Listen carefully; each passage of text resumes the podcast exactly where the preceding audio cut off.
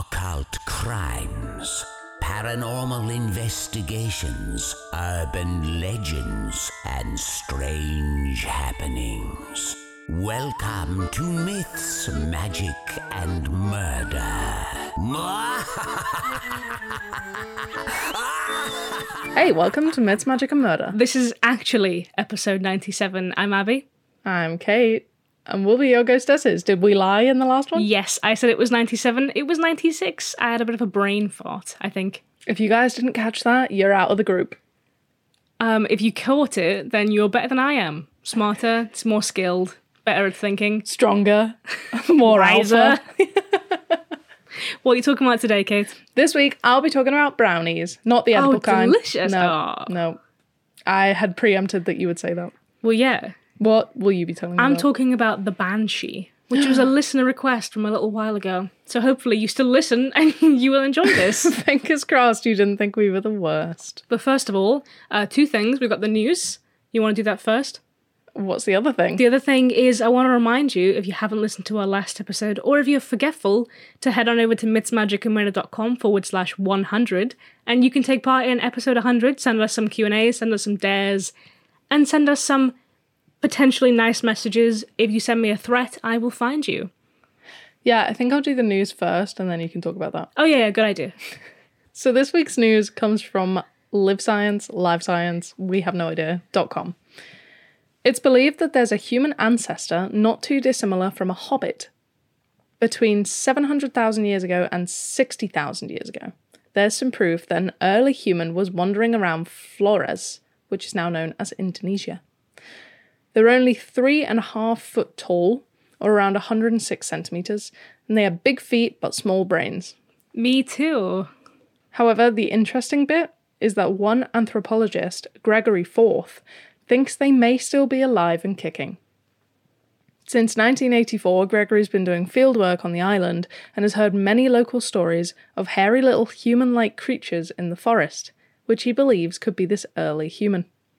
Obviously, a lot of people are skeptical because the island has around 2 million people living on it, so surely it would be like a bigger, more widely discussed thing if this early human was just roaming around the forest. Unless you didn't see it. True. This hasn't stopped Gregory, though. He's compiled multiple reports of seeing this hobbit, one of whom claims to have disposed of the corpse of one of these creatures, Oh, saying that it was kind of monkey like, kind of not. It had like a little stub of a tail, okay. but not a full tail.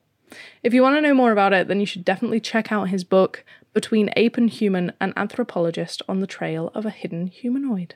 Interesting. I think it's so fascinating that there are different, or there were different species of human that just don't exist anymore. Right? Different flavours of human. Amazing flavors. Wonderful. different scents. Crazy. Why was scents the one that you went with? You know, like candles. Oh, we got uh, strawberry, cucumber. Strawberry human is definitely Bigfoot. Changed my mind. What does that mean? You don't think it's right? No, I would say Bigfoot is like a musk. Yeah, no, I'm saying if I sniffed Bigfoot, it would be like a mask. But if I was gonna like make a Bigfoot candle in like their shape, strawberry. I think that Bigfoot would potentially use a, a fresh shampoo. Yeah. I think Bigfoot would use a three in one. You do? Yeah. No, I think Bigfoot conditions and combs. I think Bigfoot's uncultured. A three in one. And maybe Does even Bigfoot like a have a facial cleanser? like a five in one. No. Five in one. No what facial is, cleanser. What even is the five? Beard, head, body, Feet. feet and exfoliate in one all over what is a three in one A conditioner, a shampoo, and a body wash. This is why I'm confused by you're saying feet. so today I'm talking a little bit about what Banshee is. You might have heard of them, but do you know what they actually are? some kind of yelling spirit Yeah, pretty much. Well, that's the episode. Thank you. so my sources are Wikipedia, Irish Post, New World Encyclopedia, CelticWeddingRings.com. I know, but it was really actually helpful. Um, and CladderDesign.com. So the story of the banshee originates from Irish folklore, and this is actually wild to think about. But stories of the banshee have actually been traced back as early as the eighth century. wow Wow. With the word banshee Wow. Wow. meaning woman of the fairy mound or fairy woman. Also, please excuse my accent. When I say fairy, I mean spelt like Tinkerbell, not like wolf costume fairy. You know what I'm trying to say. You're pretty good at it today. Uh, normally, it comes across as furry. I- Eh, I'm I'm trying to get better at pronouncing it, but in my head, there is no difference when I say it. Big difference. Big I am difference aware of this. between fairies and furries. Yeah, anyway. So it's thought that the first stories of the Banshee were based on a tradition where women would sing a sad song and wail to mourn somebody. In Ireland and parts of Scotland, a traditional part of mourning is the keening woman. So this woman would wail and weep, and in some cases, she would be a professional who was hired for this purpose of like weeping, singing sad song. Oh my god, I'm changing job. The best keeners will be paid well to attend funerals, and the tradition originated from what it seems like because it was thought that the more people who came to your funeral and mourned, the better you were, basically. It still is, Like right? you would look better. yeah. So if you were so great, loads of people would show up and weep. So they would pay a woman to just come and like hysterically weep at your funeral. Oh my god, guys, if anyone needs that, I am available for bookings. I want you all to do this at my funeral also. Everyone throw yourselves on the coffin Ooh, and cry, scream. Yeah, you're a drama queen. I am. There are a few different ideas of how this tradition came to be and how it was linked with this banshee sort of spirit concept. But one idea is that it was thought that the greatest and most powerful people would have a fairy woman appear to Keen at the grave because, you know, fairies are better singers than regular human people. Also, it's way cooler to have a fairy at your funeral than it is just a normal average person. right? And over time, they became known as banshees. Another idea is that many of the professional keeners were paid in alcohol, or they were happy to accept that as a payment. So it's proposed that this means that they were sinners and doomed to become banshees. Or, quite possibly, these women just ended up becoming elderly alcoholic women who were then banished from the towns. And then that kind of supported the idea of how they became, how they decided to present themselves, I suppose, which I'll explain in just a minute. So there's also the idea that the Banshee was once a happy and ordinary woman until great sorrow overcome her and she became a haggard old woman. It's happened to the best of us, hon. Either way, this tradition gradually became singing to warn of death within folklore, as opposed to just singing at funerals. So the banshee is thought to roam the countryside and wails when she predicts somebody is going to die. It's important to know that although these spirits are a bit scary, they don't actually cause death, they just warn of it. Which is nice, I suppose. It's good to have a heads up. Well, exactly. I mean, besides like the overwhelming dread you feel when you hear her wail, you know. Does that mean that the woman in black could be considered a banshee? I have not read or watched it. Wow. I have no knowledge of what that movie's about. Play, Interesting. r- book. I've consumed none of it. Wow. Well, I was going to watch it and then I didn't. Well, bit of a spoiler now. She's a bit scary and death follows. Oh, Yeah. maybe then, yeah, potentially. So the banshee can appear in several different ways, from a pale, young, and beautiful woman to an old, scary hag. Very relatable.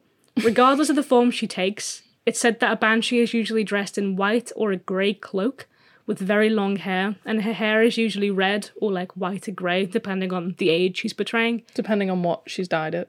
Yeah, yeah. Some suggest that if you see her, she might be combing her hair, Cool. or she might be tearing it out of her head in agony. Oh my god, look. There, there's two moods for every woman. Yeah. Some people will refuse to pick up a comb they see lying on the ground because they're scared that a banshee might come and take you away because it's hair comb. Because they're scared that there's nits. It's also thought that she has a green dress and has red eyes from eternal weeping.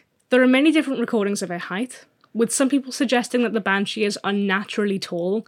However, one first hand account by a lady named Lady Fanshawe.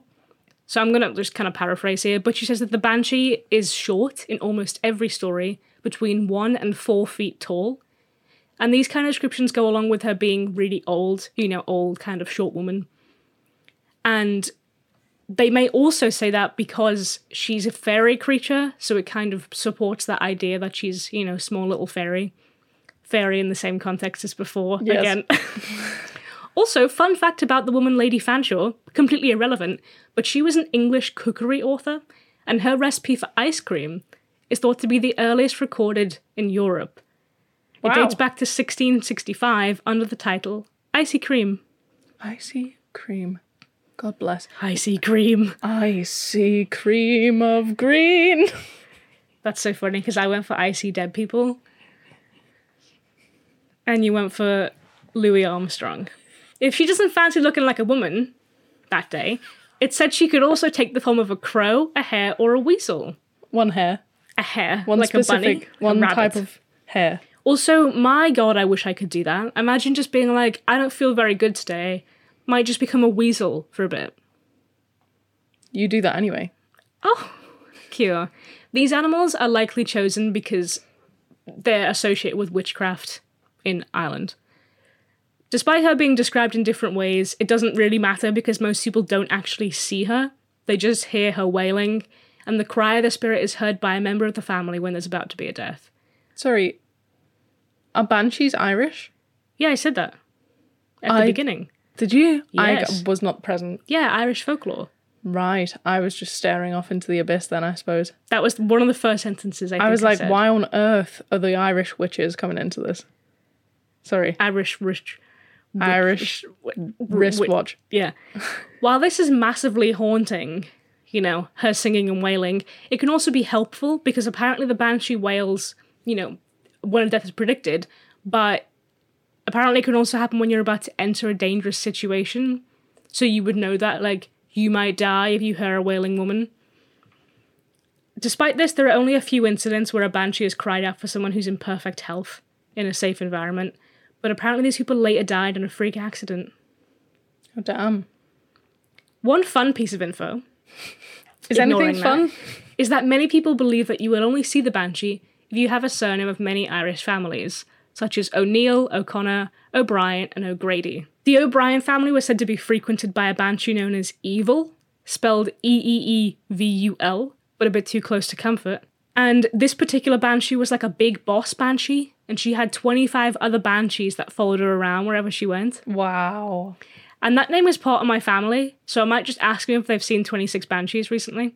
Hey, uh, weird question. Yeah? Uh, this might be incorrect, but have you seen 26 Banshees recently? The great O'Donnell family Banshee had a rock that would overlook the sea, and she would cry not just for one death in the O'Donnell family, but for every misfortune that had happened to them or potentially will happen in the future. Oh, could you be asked? You'd never put your name in the lottery, would you? Nobody really knows why the Banshees followed these families so closely. Most people think it's because she just wanted to bring misery on them with their constant wailing. Others think that she was like a friend of the family, but you know, I, we don't know for sure. In different parts of Ireland, it said that her wails sound different, with the sound varying from low, pleasant singing to a shrill that shatters glass. But you can hear it from miles away regardless. Also, she visits at night, but it's reported that a few times she's come at noon, you know, when her like nighttime schedule is packed. Just spruce it up a bit. Yeah, just you know, spice it up. She's but, got like, things to do, but she has to wail. When she leaves, some people report hearing a fluttering sound, like a bird, as she exits the area in a cloud of mist. Also, a little piece of info that I think is super fun is the concept of a banshee chair. So if you're in Ireland and you come across a, a wedge-shaped rock, it's thought that's where a banshee would sit and cry about all the misfortunes in the world while she's waiting for a death A to be what? attended to. A what shaped rock? A wedge-shaped rock. Wedge. Yes. Okay. That's where she sits and cries while she's waiting to cry about something specific. I think I already am a banshee, I'm not gonna lie. You might be. I spend a good 90% of my time sobbing. Well, now you know. So I could freak people out as well. Yeah. Win win. Dye your hair red, go to the countryside, And just scream. and just scream. Scream and cry and sit down. Sounds perfect. Yeah, you, you already do all of those things regularly. but that's the Banshee. Also, if you like the Banshee, there's a couple of like sister stories we could talk about another time. People that are more evil than the Banshee, but kind of similar. Ooh.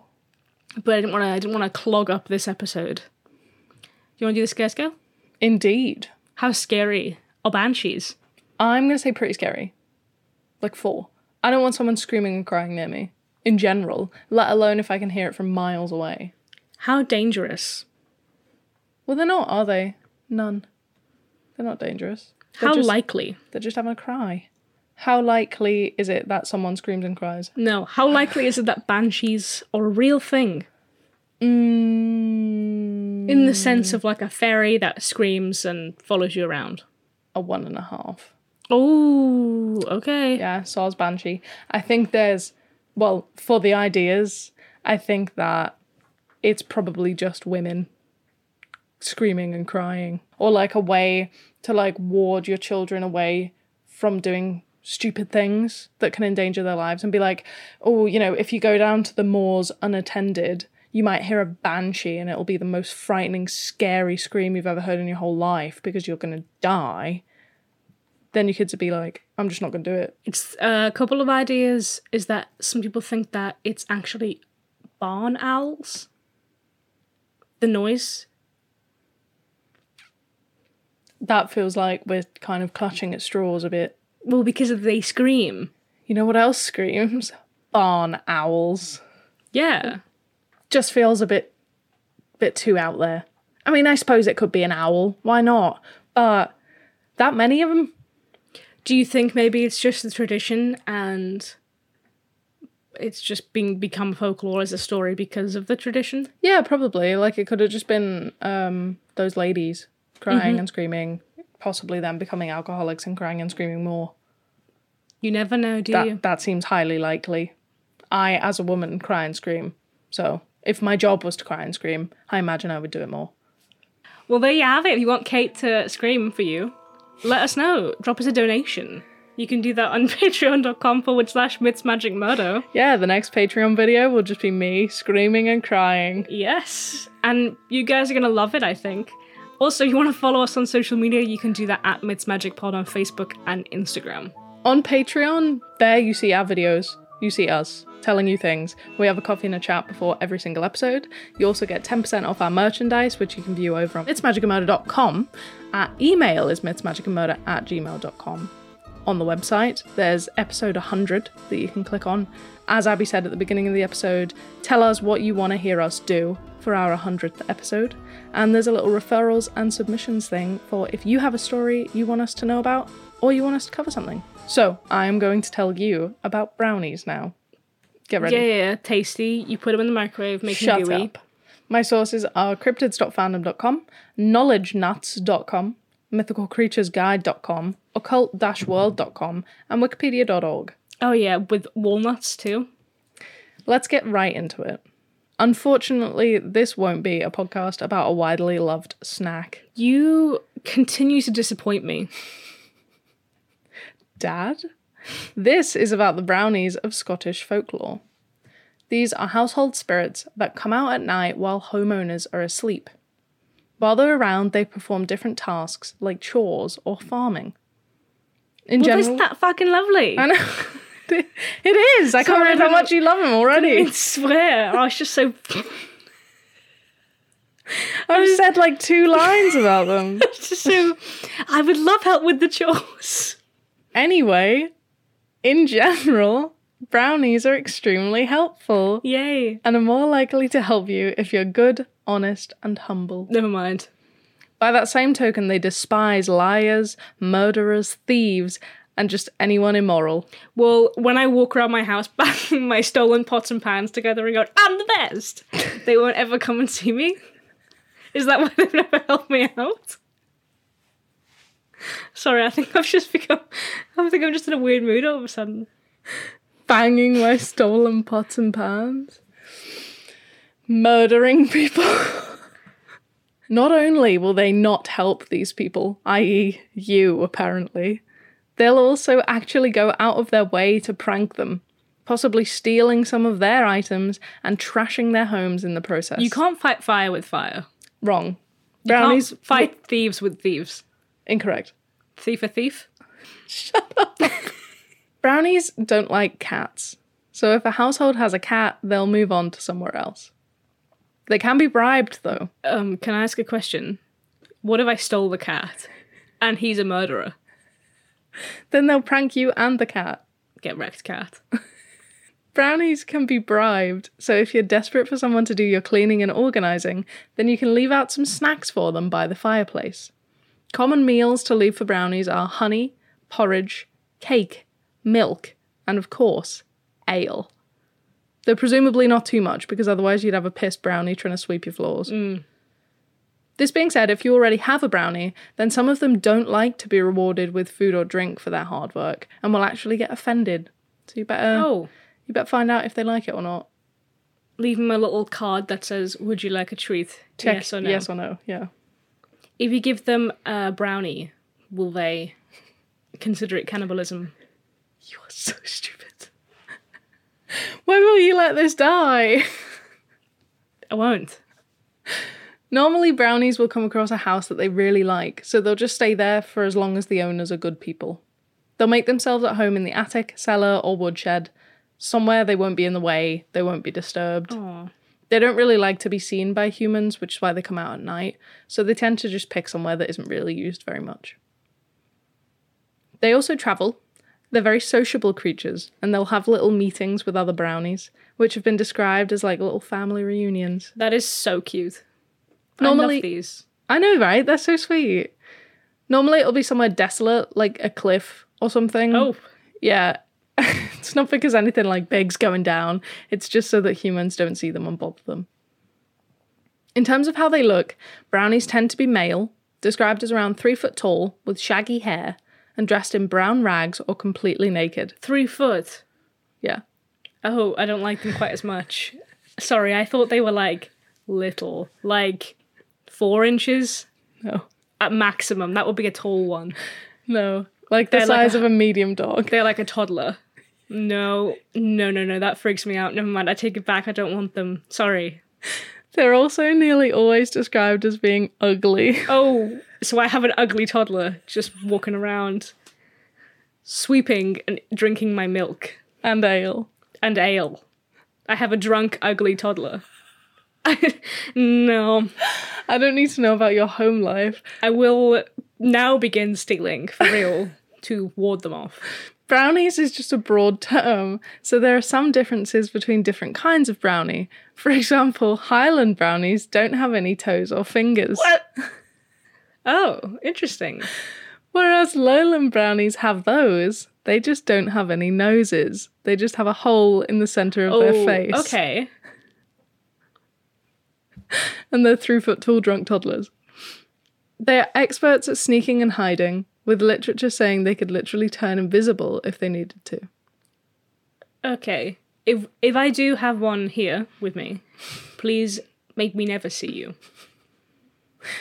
It's believed that Dobby the house elf from Harry Potter was based on the idea of a brownie, specifically a Dobby brownie, like D O B B I E rather than D O B B Y, like his name's spelt. These are very smart but unintentionally cause chaos. Oh. However, with real brownies, if you give them any clothes, they'll either leave because you've offended them, or they'll leave because they have new clothes now, so they don't feel the need to keep helping out. Oh, okay. Similarly, some brownies apparently get offended if their family calls them by a name or a nickname, so it's probably just best to stick to brownie. Don't call them fairy. Furry No, or fairy. fairy, because it pisses them off. They're don't just like that. they're just spirits. If I say, "Hey fairy, I got you a new outfit," would that give them mixed feelings? no, they would just beat you up. I think take would the fight clothes and me. run. Okay. One example of a brownie getting humped with this is the brownie who haunted Almore Burn, a river now known as Alif Burn in Perthshire. He was often heard splashing and paddling in the water, and he would go up the nearby farm every night with wet feet. If anything was untidy, he'd put it in order, but if anything was tidy, he'd hurl it around and make a mess. Love it. The locals were all afraid of him and didn't even go near the road leading up from the river.